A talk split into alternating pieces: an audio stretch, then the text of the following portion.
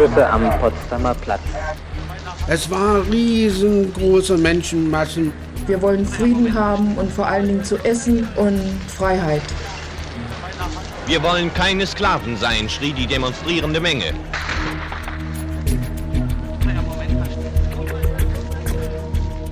Am Zeughaus hatten wir übrigens den ersten Toten, der wurde von einem Panzer überfahren. Es herrscht Ausnahmezustand in Ost-Berlin. Die Bevölkerung war für eine Wiedervereinigung. Russen und Volkspolizei stehen schussbereit. Ist die Regierung mit dem Einsatz sowjetischer Panzer in Ost-Berlin einverstanden? Selbstverständlich. Als der Tag der Freiheit sich neigt, geht als Protestruf an die freie Welt das Kolumbus-Haus in Flammen auf. Lasst das Schießen sein! Wir wissen, dass ihr Angst habt. Deshalb schießt ihr. Mehr als eine Million Menschen sind am 17. Juni 1953 in der gesamten DDR und in Ostberlin auf die Straßen gegangen.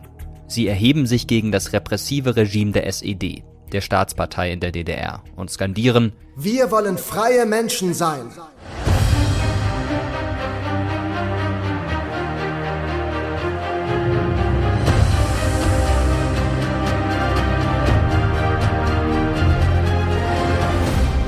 Ich bin Mirko Drotschmann und ihr hört ZDF Terra X History, der Podcast. Und zwar die zweite Folge unserer Podcast-Serie zum Volksaufstand vom 17. Juni 1953 in der DDR. Wir haben uns wieder durch die Archive gewühlt und nicht nur Originalaufnahmen aus dieser Zeit, sondern auch viele Berichte von Zeitzeugen gefunden. Darunter auch Interviews mit Menschen, die direkt am 17. Juni dem RIAS, also dem Rundfunk im amerikanischen Sektor, Live-Interviews gegeben haben. Sie alle wollten damals allerdings anonym bleiben wahrscheinlich aus Angst vor Strafverfolgung durch das SED-Regime. Unter den Demonstranten waren auch viele Frauen. Sie haben beim Volksaufstand in der DDR am 17. Juni 1953 eine wichtige Rolle gespielt. Auch davon erzählen wir euch in dieser Podcast-Folge. Wir standen an der Mauerstraße und also mindestens 600 bis 800 Menschen. Und in dem kam auch die Volkspolizei an mit Wagen, Kraftwagen und sprangen ab und riegelten denn die Straße ab und drang auf uns mit Gummiknüppeln ein.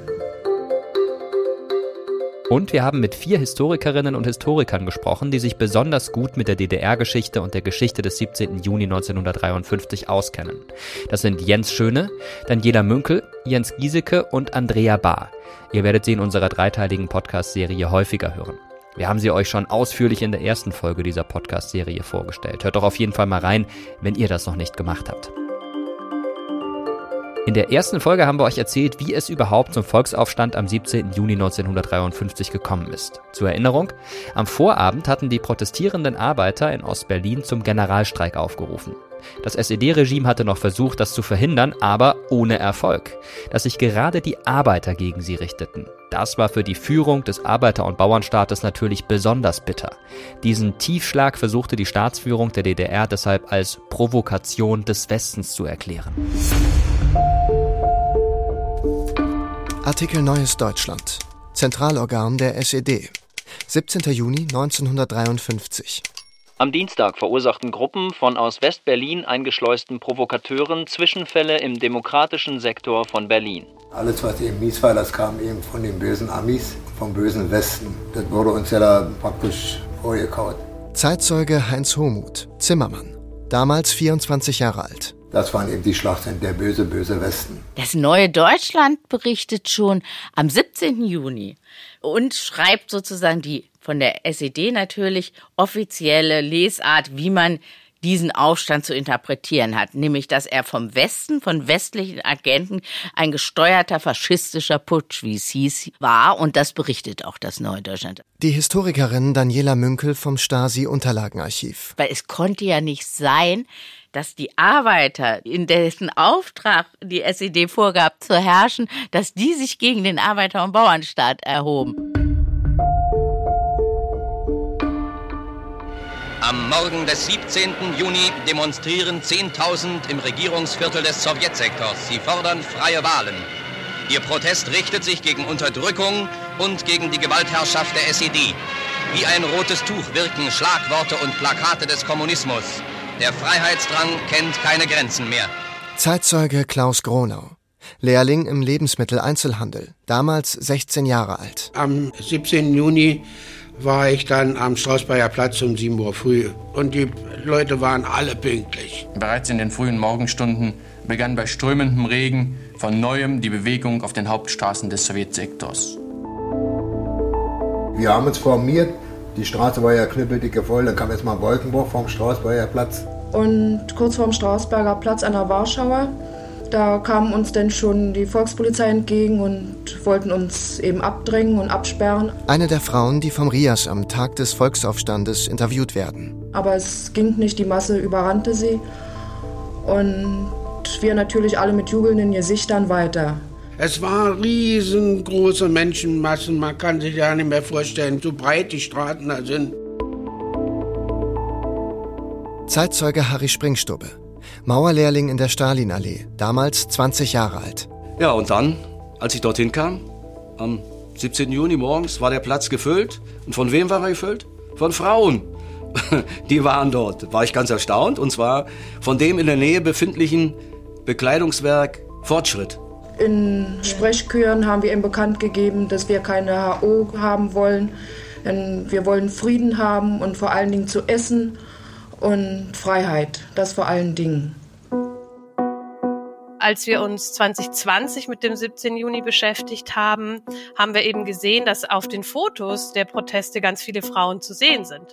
Und auch in den Reportagen des RIAS, also des amerikanischen Radiosenders in West-Berlin, sind viele Frauen zu hören. Andrea Bahr, Historikerin beim Berliner Aufarbeitungsbeauftragten. Letzte Studien haben herausgefunden, dass ungefähr 10 Prozent Frauen waren. Also die Datenbasis ist nicht so genau klar. Also es waren überwiegend Männer. Ob das daran liegt oder ob eben die Männer sich vielleicht auch mehr äußern als die Frauen, das kann natürlich auch eine Rolle spielen. Ich persönlich habe den 17. Juni nicht in der Demonstration erlebt, sondern ich kam mittags aus der Schule. Es war ein herrlicher Sommertag und zu Hause lief wie immer der Rias. Wir haben ja nie Berliner Rundfunk oder so gehört. Zeitzeuge Siegfried Buchholz, damals 14 Jahre alt. Und äh, im Rias kamen Reportagen die besagten, dass in der Innenstadt in Ostberlin Demonstrationen stattfinden. Das war natürlich schon ungewöhnlich. Und äh, ich hing also am Radio und von Stunde zu Stunde kamen dann mehr Meldungen, dass sich die Demonstrationen immer mehr ausweiteten, immer mehr Leute hinzuströmten. Und der Höhepunkt für mich war, als der Reporter dann sagte, 2000 Arbeiter des Stahl- und Walzwerks Hennigsdorf marschieren durch Westberlin zum Brandenburger Tor, um sich ihren Ostberliner Kollegen anzuschließen. Wo die Belegschaft 25 Kilometer zu Fuß nach Berlin-Mitte gelaufen sind, und zwar durch den französischen Sektor. Jens Giesecke, Historiker und Experte für DDR-Geschichte. Und es gibt Bilder von diesen Demonstrationen, wo man sieht, dass die am Wegesrand befindlichen Westberliner, also Wedding, alter Arbeiterbezirk, dass da eine große Solidarität da war, von beiden Seiten. Also es war eigentlich klar, man sah geradezu an den Gesichtsausdrücken, man sah sich, also das war ein gemeinsames Schicksal, dass man dort, auch wenn man in unterschiedlichen Rollen unterwegs war, aber es war ein gemeinsames Schicksal. Das war für mich auch insofern überraschend, als in den Zeitungen gerade das Stahl- und Walzwerk Hennigsdorf immer herausgestellt wurde. Da wurden Wettbewerbe gefahren, die wurden ständig übererfüllt, da wurden Preise verliehen. Man hatte den Eindruck, dort sind fast nur linientreue Leute und plötzlich hört man 2000 von denen marschieren auch zu diesen Demonstrationen und noch durch West-Berlin. Es gibt zum Beispiel auch eine Reportage über den Zug der Hennigsdorfer Beschäftigten durch West-Berlin. Andrea Bahr. Historikerin beim Berliner Aufarbeitungsbeauftragten. Also die sind ja in Henningsdorf losgelaufen durch Westberlin nach Ostberlin und da berichtet der Reporter, ja, es sind Frauen und Mädchen unterwegs, so wie sie heute Morgen eben in ihren Arbeitsklamotten zur Arbeit gegangen sind, sind sie jetzt unterwegs. Mit ihren blauen Anzügen, ein großer Teil hat die blauen Schutzbrillen noch, so wie sie morgens vor den Feuerkesseln gestanden haben. Wo arbeiten Sie denn? Henningsdorf, Arbeit, alles da! Wann fängt denn die Schicht an morgen? 6.10 Uhr. Und was hat dir den Anschluss gegeben? Ist der Entschluss heute Morgen gefallen oder gestern schon? Heute früh. Heute früh. Nicht. Heute früh. Heute früh, ja. In dem Ausschnitt der Live-Reportage des RIAS vom 17. Juni 1953 über den Marsch der Stahlarbeiter aus Hennigsdorf kommen die Frauen aus dem Stahlwerk nicht zu Wort. Aber auf den Fotos von diesem Marsch sind auch viele Frauen zu sehen. Wie auch sonst auf vielen Bildern von den Protesten in Ostberlin und anderen Orten der DDR. Den Frauen geht es wie den Männern nicht nur um bessere Arbeitsbedingungen, sagte Historiker und DDR-Experte Jens Giesecke. Es war vom Ursprung her klar, die Genese aus dieser Normenfrage, die für die ursprüngliche erste Mobilisierung gesorgt hat. Aber wenn wir uns das Aufgestandsgeschehen angucken, sieht man eben, es war sehr breit. Es war auch nicht mehr nur auf Arbeiter beschränkt, obwohl die nach wie vor den Kern der Demonstranten bildeten. Und auch schon in den ersten Streikaufrufen und ersten Versammlungen in den Betrieben, die dann in das Demonstrationsgeschehen führten, war die Forderung nach freien Wahlen im Mittelpunkt. Die Rolle der Frauen beim Volksaufstand am 17. Juni 1953 in der DDR war lange Zeit kaum erforscht. Im Arbeiter- und Bauernstaat der DDR sind sie, anders als in der BRD, fest eingeplant als Arbeitskräfte. Für den Aufbau des Sozialismus wird jeder und jede gebraucht. So heißt es in der SED-Parteipropaganda. In den 1950er Jahren arbeiten in der DDR deshalb deutlich mehr Frauen als in der Bundesrepublik. Aber nicht nur auf Fotos sind protestierende Frauen zu sehen, sondern Sie geben auch Interviews im RIAS, wie wir vorhin schon gehört haben. Andrea Bahr, Historikerin beim Aufarbeitungsbeauftragten des Landes Berlin, forscht zur Rolle der Frauen beim Volksaufstand. Es geht bei den Deutungen oder den Geschichtsschreibungen zum 17. Juni eben um die Bauarbeiter, die Protestresolutionen verfassen. Es geht um die Stahlwerke aus Henningsdorf, die durch Westberlin nach Ostberlin ziehen. Und es geht um Streikführer, die eben mutig vorangehen und auch ihr Leben riskieren also Berufsbilder, Bauarbeiter, Stahlwerker, die eben eindeutig männlich konnotiert sind und unseres Erachtens verschwinden dahinter die Frauen ganz stark. Lagebericht Beobachter Freier Deutscher Gewerkschaftsbund. DDR, 17. Juni 1953. Typisch war auch, dass einige hysterische Weiber, die nicht den Eindruck von Arbeiterinnen machten, sondern von Westberliner Nutten, sehr hetzerische Reden gegen die Regierung und SED hielten. Dieser Lagebericht ist Teil der Propaganda, die schon am 17. Juni 1953 durch das DDR-Regime verbreitet wird. Die Regierung versucht, die Demonstranten zu verunglimpfen, um das Bild eines vom Westen initiierten Aufstandes zu stützen. Was dieser Lagebericht aber auch zeigt, ist, Frauen haben sich aktiv am Aufstand beteiligt. Also beim Volksaufstand am 17. Juni 1953 sind eigentlich überall oder fast überall, muss man sagen, auch Frauen beteiligt. Also von zwei Gruppen kann ich mit ziemlicher Sicherheit sagen, in denen keine Frauen vertreten waren. Das ist die Volkspolizei und die sowjetischen Soldaten. Aber in allen anderen Bereichen, in allen anderen Akteursgruppen gibt es auch Frauen. Also Frauen waren StreikführerInnen, Frauen waren unter den Protestierenden, Frauen waren auch unter den Plünderern und unter den Randalierenden. In den Quellen begegnen uns natürlich immer wieder Frauen, die dann erzählen, dass sie um 13 Uhr den Protest verlassen mussten, weil ihre Kinder zu Hause waren. Es gibt auch ganz tragische Geschichten von Frauen, die verhaftet wurden und deren Kinder dann nicht versorgt waren oder wir nicht wissen, wie sie versorgt waren, weil sie vielleicht alleinerziehend waren. Das spielt natürlich eine Rolle bei den Frauen. Also wer kümmert sich um die Kinder in der Zeit, in der sie protestieren? Als wir heute Morgen um dreiviertel sechs vor unserem Werk standen, waren wir erstaunt, dass eine riesengroße Menge da stand und das Werk nicht betreten haben. Anonyme Zeitzeugin. Arbeiterin VEB Fortschritt. Rias Interview, 17. Juni 1953. Wir waren uns alle einig und haben uns zusammengeschlossen und sind dann die Frankfurter Allee runter, Stalinallee. Wir waren ja nicht organisiert, es war ja nur eine reine spontane Angelegenheit. Zeitzeuge Werner Sando. Steinmetz, damals 25 Jahre alt. Jeder kam aus seiner Ecke von zu Hause zum Strausfeier Platz. Wenn man nur jetzt organisiert gehabt hätte, so wie die hinterher gesagt haben, dass es vom Westen aus organisiert war, dann hätte die ganze Geschichte anders ausgesehen. Dann wären wir nämlich nicht einzeln hinmarschiert, sondern geschlossen gegangen. Am 17. Juni morgens streiken die Arbeiter in Berlin. Jens Schöne, stellvertretender Landesbeauftragter für die Stasi-Unterlagen in Berlin. Und dann beginnt das, weil die Leute das hören, überall im Land. Weil es ist ja nicht so wie heute, dass man irgendwie Internet, sonst was, Fernsehen, alles die Leute mussten sich ja informieren und über die DDR-Medien wurden sie nicht informiert. Und deswegen konnten sie sich so, weil der Rias ja in die DDR strahlte und das ist ja bis zum Ende der DDR ein großes Problem für die Herrschenden gewesen, dass die ihre eigene Bevölkerung sich über die sogenannten Westmedien informiert hat und dadurch Informationen über den Staat, über das Leben im eigenen Land bekam und über den Staat, was sie im eigenen Land eben nicht bekam. Und der Rias spielt da jetzt 1953 eine ganz zentrale Rolle. Zeitzeuge Werner Herbig, Angestellter aus Görlitz, damals 34 Jahre alt.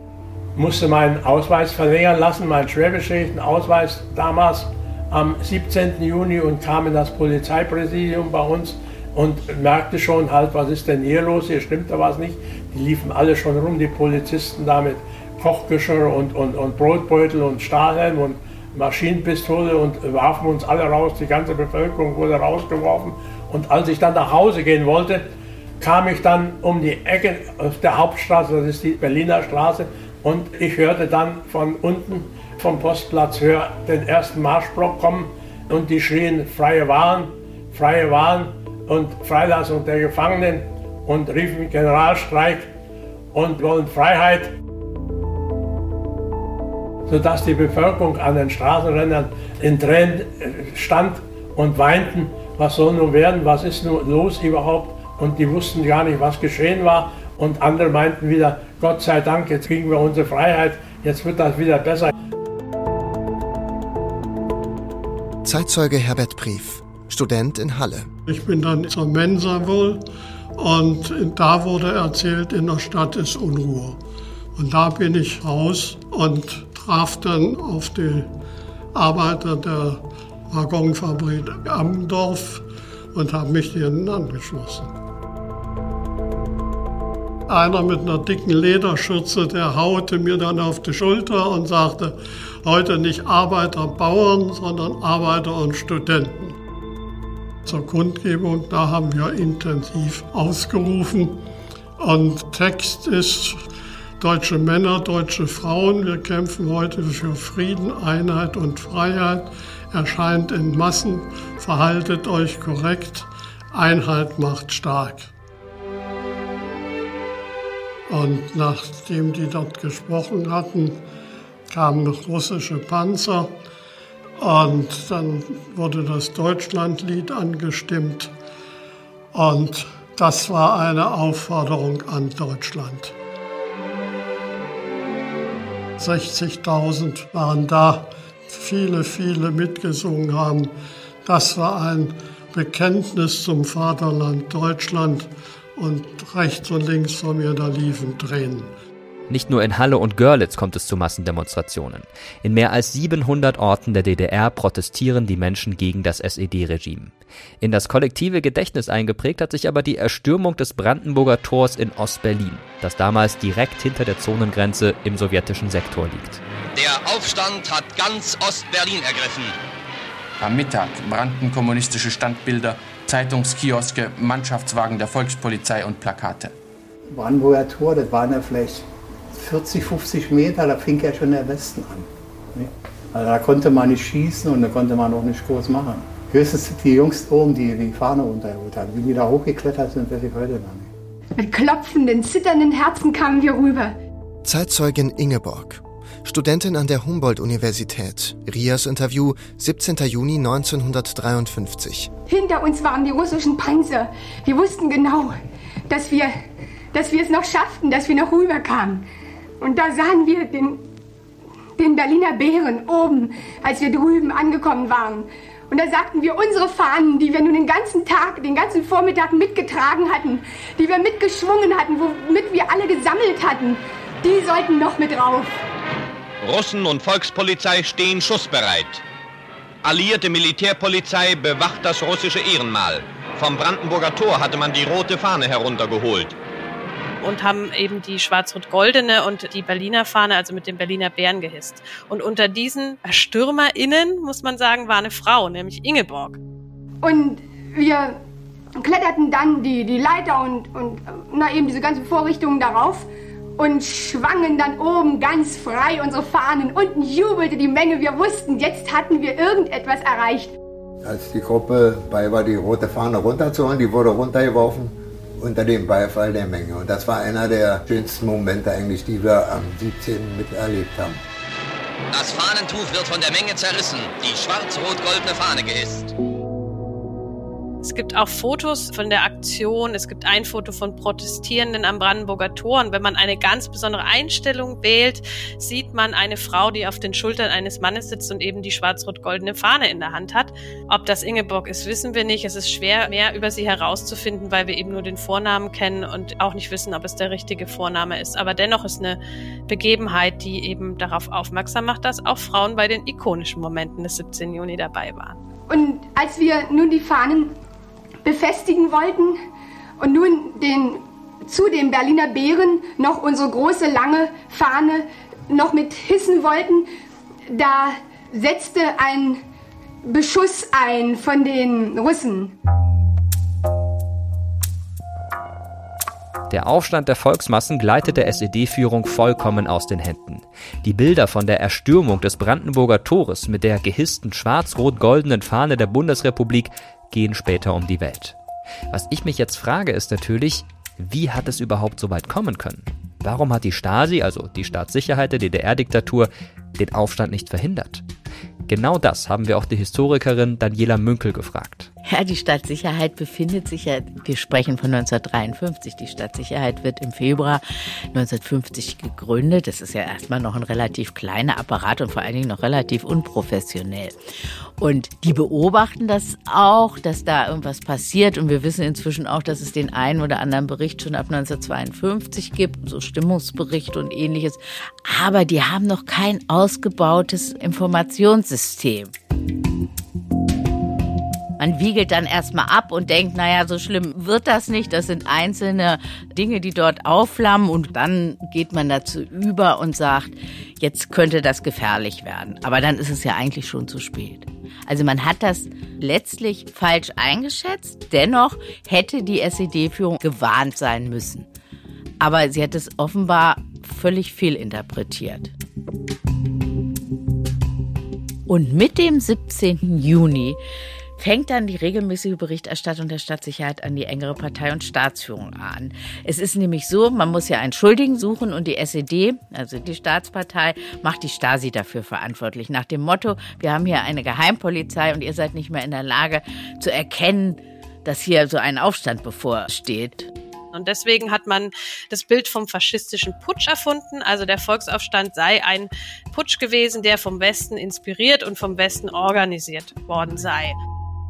Dann gab es eine politische Reaktion, dass die SED sehr schnell angefangen hat, das ganze Aufstandsgeschehen dem Westen zuzuordnen. Also die Rede vom sogenannten faschistischen Putsch. Die Behauptung, es wären aus West-Berlin eingeschleuste Agenten gewesen, die die zunächst unzufriedenen Arbeiter, das wurde zugestanden, aber äh, die das ganze Aufstandsgeschehen in seine staatsfeindliche Richtung gebracht hätte.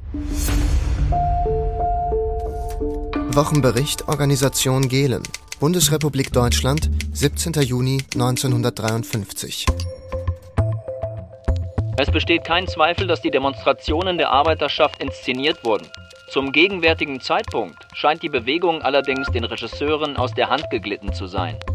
Auch die Organisation Gehlen, also der spätere Bundesnachrichtendienst, hat den Aufstand nicht verschlafen.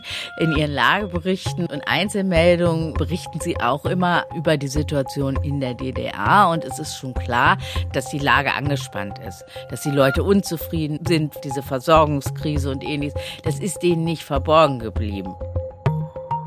Aber dass dort so ein großer Aufstand ausbricht, das haben die auch nicht vorher gesehen. Also die Folgen haben sie nicht richtig eingeschätzt und einfach auch wahrscheinlich gedacht, dass sowas die Bevölkerung also sich nicht erheben würde. Also das haben sie völlig falsch eingeschätzt.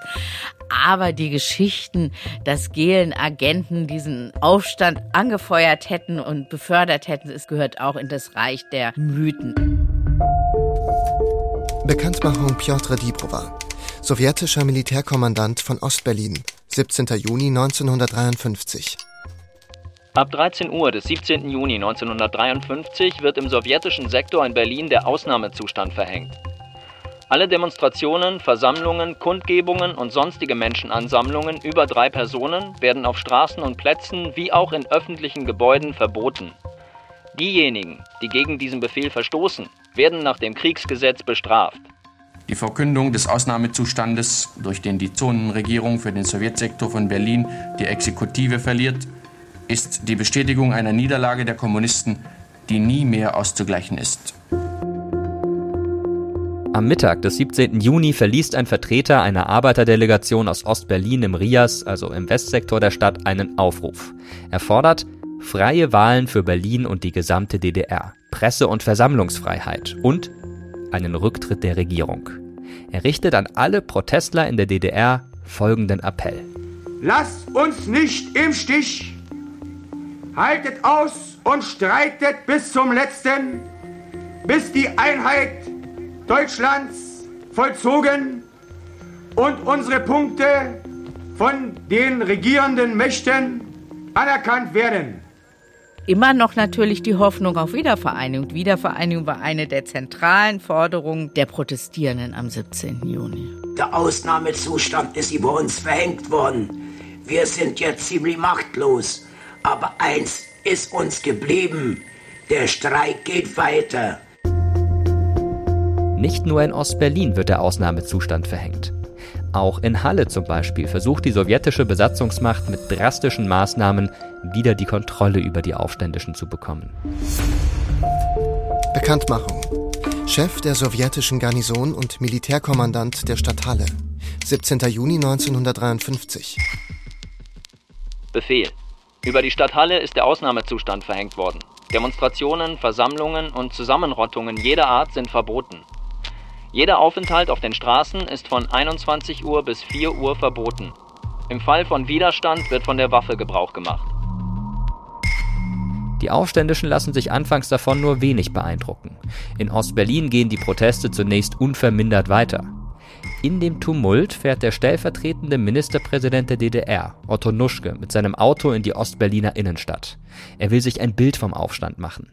Die aufgebrachte Menge schiebt seinen Wagen kurzerhand über die Oberbaumbrücke auf die andere Seite der Spree nach Westberlin. Er wird dort von der Westberliner Polizei in Gewahrsam genommen. Ein Rias-Reporter nutzt sofort die Gelegenheit für ein Interview. Ich wurde geraubt. Mein Auto wurde aus dem Ostsektor von einer erregten Menge Westberliner nach äh, Westberlin geschleppt. Zeitzeuge Klaus Gronau. Kam ein PKW in Schwarz und da war eine Tür ausgehangen und da standen junge Leute auf Trittbrett mit und in dem Auto drin befand sich Otto Nuschke.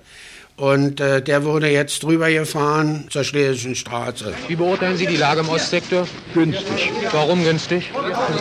Weil viele Leute das einsehen. Was sehen viele Leute ein? Viele Leute einsehen, dass das Irrsinn ist, nicht mehr was gemacht worden ist.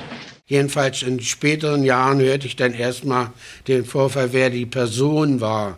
Das war mir da zu diesem Ereignis in dem Moment ja gar nicht bewusst. Ne? Ist die Regierung mit dem Einsatz sowjetischer Panzer in Ostberlin einverstanden? Selbstverständlich. Die SED-Führung bekommt die Lage nicht in den Griff. Die Protestierenden besetzen im ganzen Land Haftanstalten, Polizeidienststellen, Stadt- und Gemeindeverwaltungen und auch die Räume der DDR-Staatssicherheit. Nach der Erstürmung des Brandenburger Tors rollen schon wenig später die ersten sowjetischen Panzer durch die Ostberliner Innenstadt, kurz bevor der Ausnahmezustand offiziell verhängt wird. Noch hoffen die Aufständischen, mit ihrem Protest erfolgreich zu sein. Am Potsdamer Platz sind Panzer aufgefahren. Die Leipziger Straße wurde abgeriegelt. Mit dem Mut Verzweifelter gehen die Arbeiter mit Eisenstangen und Steinen auf die Panzer los. Der Ruf nach Einheit und Freiheit erschallt noch lauter. Die SED-Regierung ist nicht mehr Herr der Lage. Plötzlich starke Geräusche. Sowjetpanzer fuhren vor. Und aus dem ersten Panzer winkte der Panzerkommandant den Ministeriumsmitarbeitern zu, die aufs Dach geflüchtet waren. Es war ein Flachdach. Und oben standen die Mitarbeiter. Den hat er zugewinkt. In dem Moment flogen Steine gegen den Panzer. Zeitzeuge Harry Springstubbe. Als die Panzer dann vorbei waren, haben wir die Volkspolizisten mit Steinen beworfen. Mit diesen Trümmersteinen. Die sind dann wie die Hasen zurückgerannt. Und dann haben die Panzer zurückgesetzt. Dann ging das Spiel von neuem los. Und dann hat die Volkspolizei Schießbefehl bekommen. Anonyme Zeitzeugin. Rias Interview, 17. Juni 1953. wenn wir irgendwie was machen würden, dass sie gleich schießen. Zeitzeuge Klaus Gronau. In der Nähe des Alexanderplatz waren schon zu viele Russenpanzer dann auch. Und da hatte ich dann die Begegnung gesehen hier mit diesem Bauarbeiter. Der war überfahren worden, war tot und seine Stullenbüchse war immer für mich in all den Jahren in Erinnerung geblieben. Die war platt wie eine Briefmarke. Die lag dann daneben. Ne? Zeitzeuge Günther Sando. Die Panzer sind dann unter Lindeneier lang gefahren. Und oben drauf war der General und sagte so, jetzt geht alle nach Hause. Wir haben den Ausnahmezustand ausgerufen. Und, und wer nicht hört, der wird erschossen. Da peitschen die ersten Schüsse durch die Straßen. Tote und Verwundete werden geborgen. Man bringt sie über die Sektorengrenze. Unter dem Feuer der Maschinengewehre der Volkspolizei und den rollenden russischen Panzern bricht der Aufstand der Hunderttausende, die wehrlos sind, zusammen. Jens Schöne, stellvertretender Landesbeauftragter Stasi-Unterlagen Berlin. Also der Machtapparat greift landesweit durch. Nicht nur in Berlin oder in den großen Städten, sondern auch in zahlreichen kleineren Gemeinden, weil man möchte das Signal versenden, das ist jetzt hier vorbei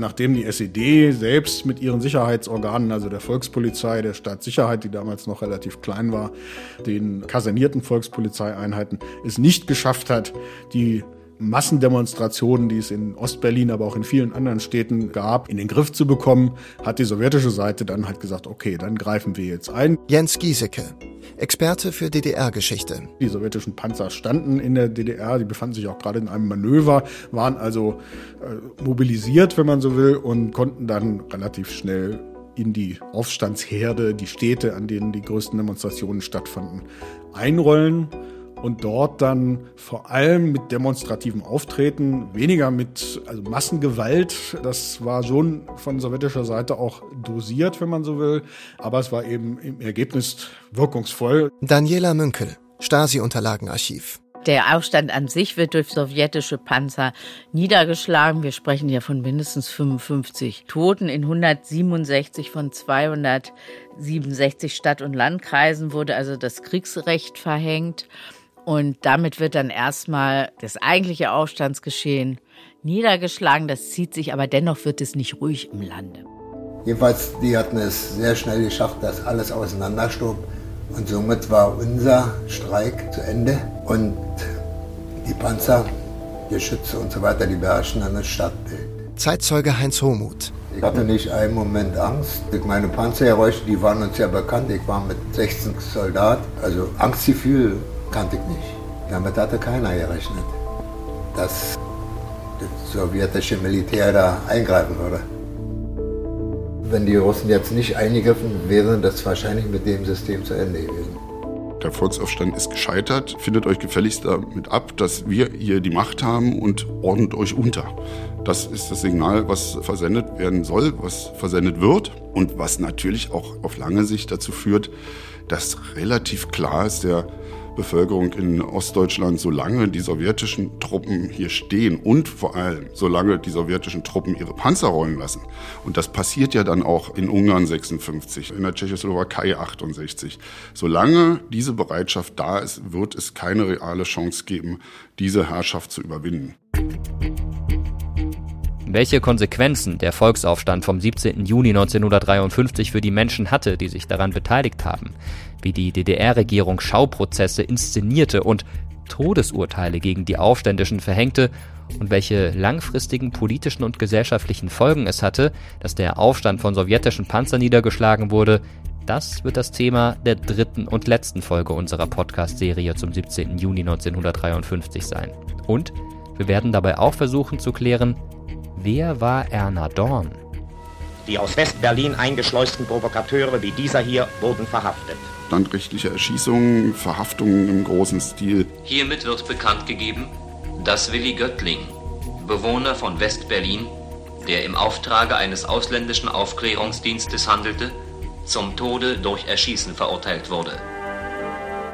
Deutschlands Bevölkerung trauert um die Toten des 17. Juni. Die Trauer die in unserem Herzen schwingt, die geht auch hinaus in die sowjetische Zone Der 17. Juni war für die DDR, insbesondere für die DDR-Führung, ein traumatisches Erlebnis, das sie die ganzen 37 Jahre danach bis zu ihrem Ende nicht verdaut hat.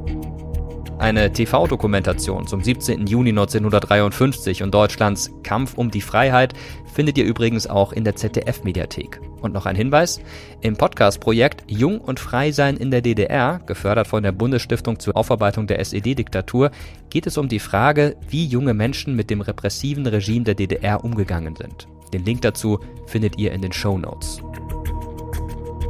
Ja, und das war's für heute mit dieser Folge. Ich hoffe, ihr hört auch bei der dritten Folge unserer Miniserie zum 17. Juni 1953 nächste Woche am Freitag wieder rein. Würde mich sehr freuen. Schreibt bis dahin gerne eure Gedanken zu dieser und auch zur ersten Folge per Mail oder auf Terra X History bei Instagram oder kommentiert im Community Tab bei YouTube auf dem Kanal Mr. Wissen to Geschichte. Dort posten wir jedes Mal, wenn eine neue Folge erscheint. Und wir freuen uns natürlich sehr über euer Feedback, auch über eure Bewertung bei Spotify, bei Apple, wo auch immer.